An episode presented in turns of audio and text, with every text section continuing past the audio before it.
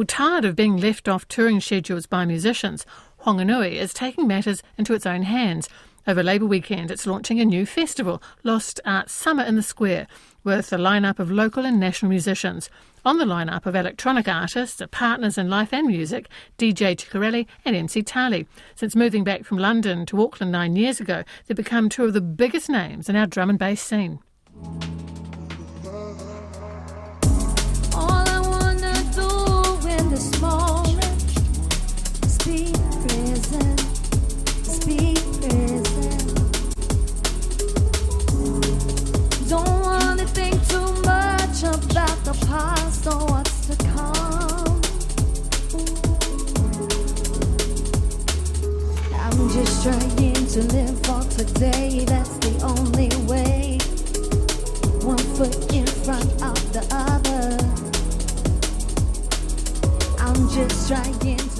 MC vocalist Tali was the first solo woman in a decade to win the Vodafone New Zealand Music Award for Best Electronic Artist. That was in 2019. She's up for the award again this year.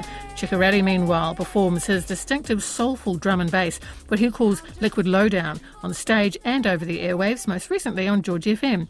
He says there's been a resurgence in interest in the music, but there's more to do. It's a massive genre. I think it gets it gets overlooked and it doesn't get um, doesn't get the recognition. I don't think in Aotearoa there's some big New Zealand acts here. We're talking the Upbeats State of Mind, who, of course, Tali, who the world over um, are highly respected, but does, they don't seem to get the rec- recognition as much as you know maybe a pop act does, like at the awards.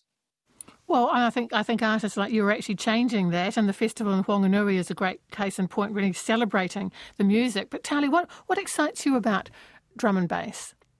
For me, it's always been a bit like punk music, you know, it's kind of always been on the fringes, especially in the 90s when I first got into it. I was just starting to flourish here in Aotearoa. And yeah, it had a bit of a punk movement about it, you know. We had our own clothes, our own fashion, our own radio shows, our own magazines. It was very underground. And I've always been really excited by that. It's always seemed to be kind of at the forefront of music. Um, I mean, I, I, think in the last few years it's become a little bit more mainstream, perhaps in in Aotearoa here, but I still think it's pushing boundaries and it's exciting and futuristic mu- music.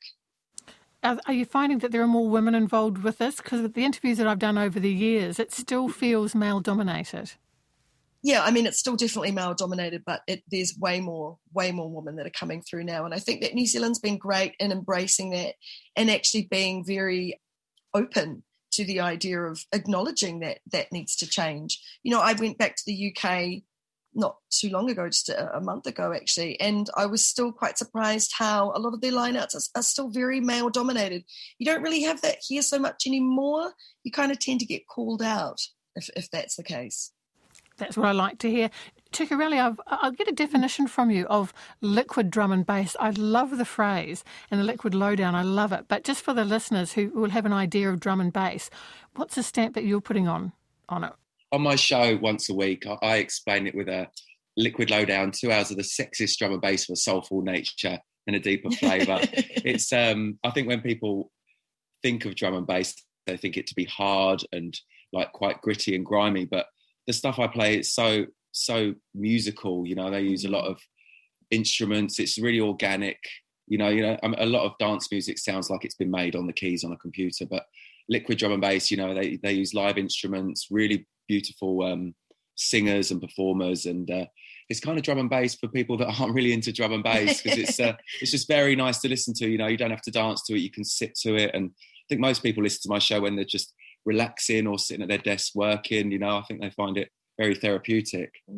You work together, you work separately, but for a moment I'd like to, to look at the work together because you make it sound, and actually when I'm watching the videos too, you make it look effortless, almost telepathic. Well, I mean, it helps that we're husband and wife, you know, and we're deeply in love. So I think that's maybe translated in our performance. I don't know. It could be um, the kiss of death. You know, working together and living together could be the kiss of death for some relationships. I mean, but you make it work. There's definitely been moments where we've where we've had little spats. You know, where Ben will be like, you know, don't say that to me about my set, and I'll be like, oh, don't tell me what to do. You know, like we definitely have those moments. But once we communicate, we're very good at communicating, and that's why our marriage works and our work together works because we communicate how we feel. And if you don't communicate, then that can be the kiss of death. But the fact is, we may not like to hear what the other has to say at times, but unless we say it, we don't know how we can improve or make the set better, you know? So I think it is almost telepathic. But then also you have to remember we've been doing this a long time. Like I've been in this industry for over 20 years,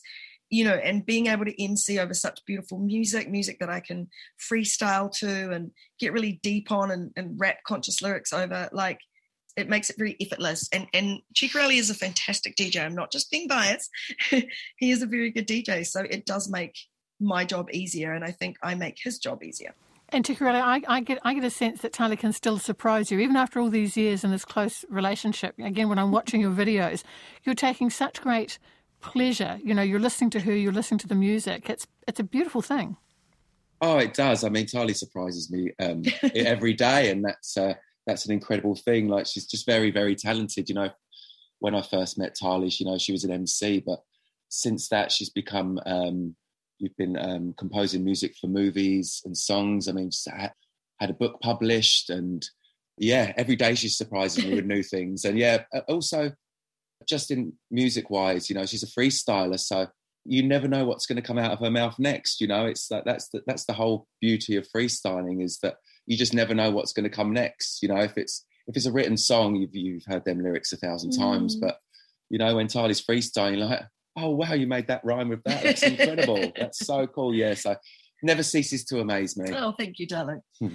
how, how was COVID for the two of you? You made some videos over over the lockdown period, uh, so I imagine it helped to keep you performing and to keep you close. But was it tough? Yeah, I mean, initially we thought it was quite exciting. You know, when we were all locked down, we were like, wow, the whole world's locked down. And, you know, we did do some live streams. We did, I think, maybe three. We were one of the first, actually, one of the first live streams in Aotearoa actually, yeah. to do it. And it, I think it kept us like, you know, in people's psyche. I think it put us in good stead for when we actually came out of lockdown mm. because, um, yeah, it kept us relevant, like, and it really resonated with the people. We we just thought it was just something we'll do for fun, and but people really really connected. felt connected with it yeah. when we'd done our live streams on a Friday night. You know, but by, awesome. by the by the third Friday, I was like, oh, can we please just have our Friday back? Can mm. we just sit and watch some watch some TV? I don't feel like putting makeup on and like you know, and we get dressed up. We'd like put costumes on and we'd have fairy lights and make our lounge look exciting and everything. But by by the second or third lockdown, I have to say that it got very taxing for us because we didn't have any direction Tell me about your radio show, uh, because about nine years now you've been on um, on the airwaves, and you mentioned before how drum and bass has been kind of overlooked. It feels to me like you're kind of on a on a quest, you know, not only with the gigs that you're playing, but also through your radio show to illustrate the the breadth and depth and beauty of the music.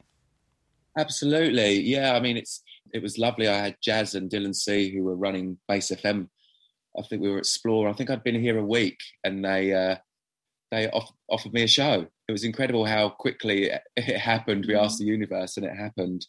And I, I've done it for free for ten years. So you know, I, I'm just very passionate, like you said, about just showing people this music. It's definitely a very underground genre, but um, if it resonates with one person once a week, then I'm happy with that. But yeah, it just seems to be growing and growing every week, and I'm so happy happy for that and to go from Base FM to George FM as well, you know, like he's always just been kind of like moving steadily up the ranks and becoming more and more recognized and known. So that's really great too. We mentioned before the two of you working together, but as I say, you have got these separate careers as well. And Chiccoreli, I mean, is it?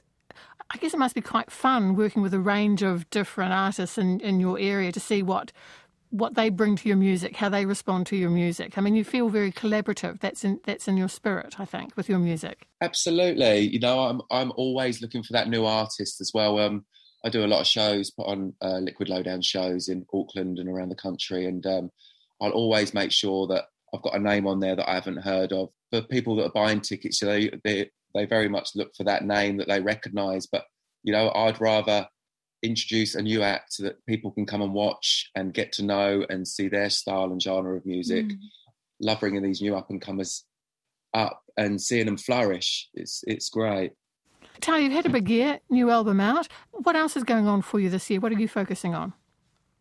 yeah, new album out and just got nominated for Best Electronic Artist at the Music Awards, which is very exciting. You've already got that uh, trophy, one of those trophies on your mantelpiece, haven't you, from 2019?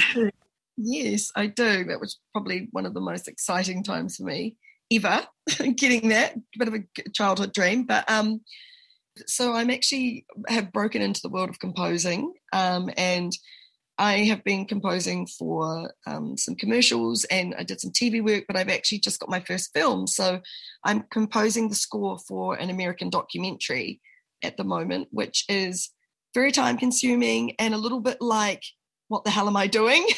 you know, because it's very much of a new career but I'm also loving it. And again, it's another one of those things that I remember saying to Ben, to Chiccoreli, you know, a few years ago, I want to get into the world of film. I want to start composing, put it out to the universe, and the universe delivered. I was also very lucky because I happened to meet an amazing woman called Karen Reitman, who's taken me under her wing and and helped get me these opportunities you've both got so much going on. I think what impresses me is that you're making time to go to Whanganui for the festival, for this new event.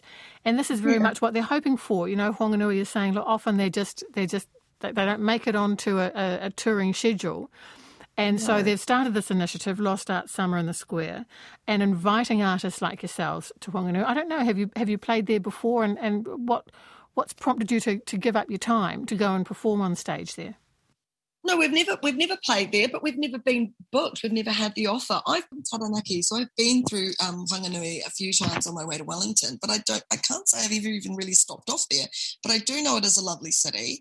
We're just so impressed with the lineup. Like the lineup is incredible. You've got people like Alex Perez, the Upbeats, Tiki, myself and Chiccoreli, Dylan C.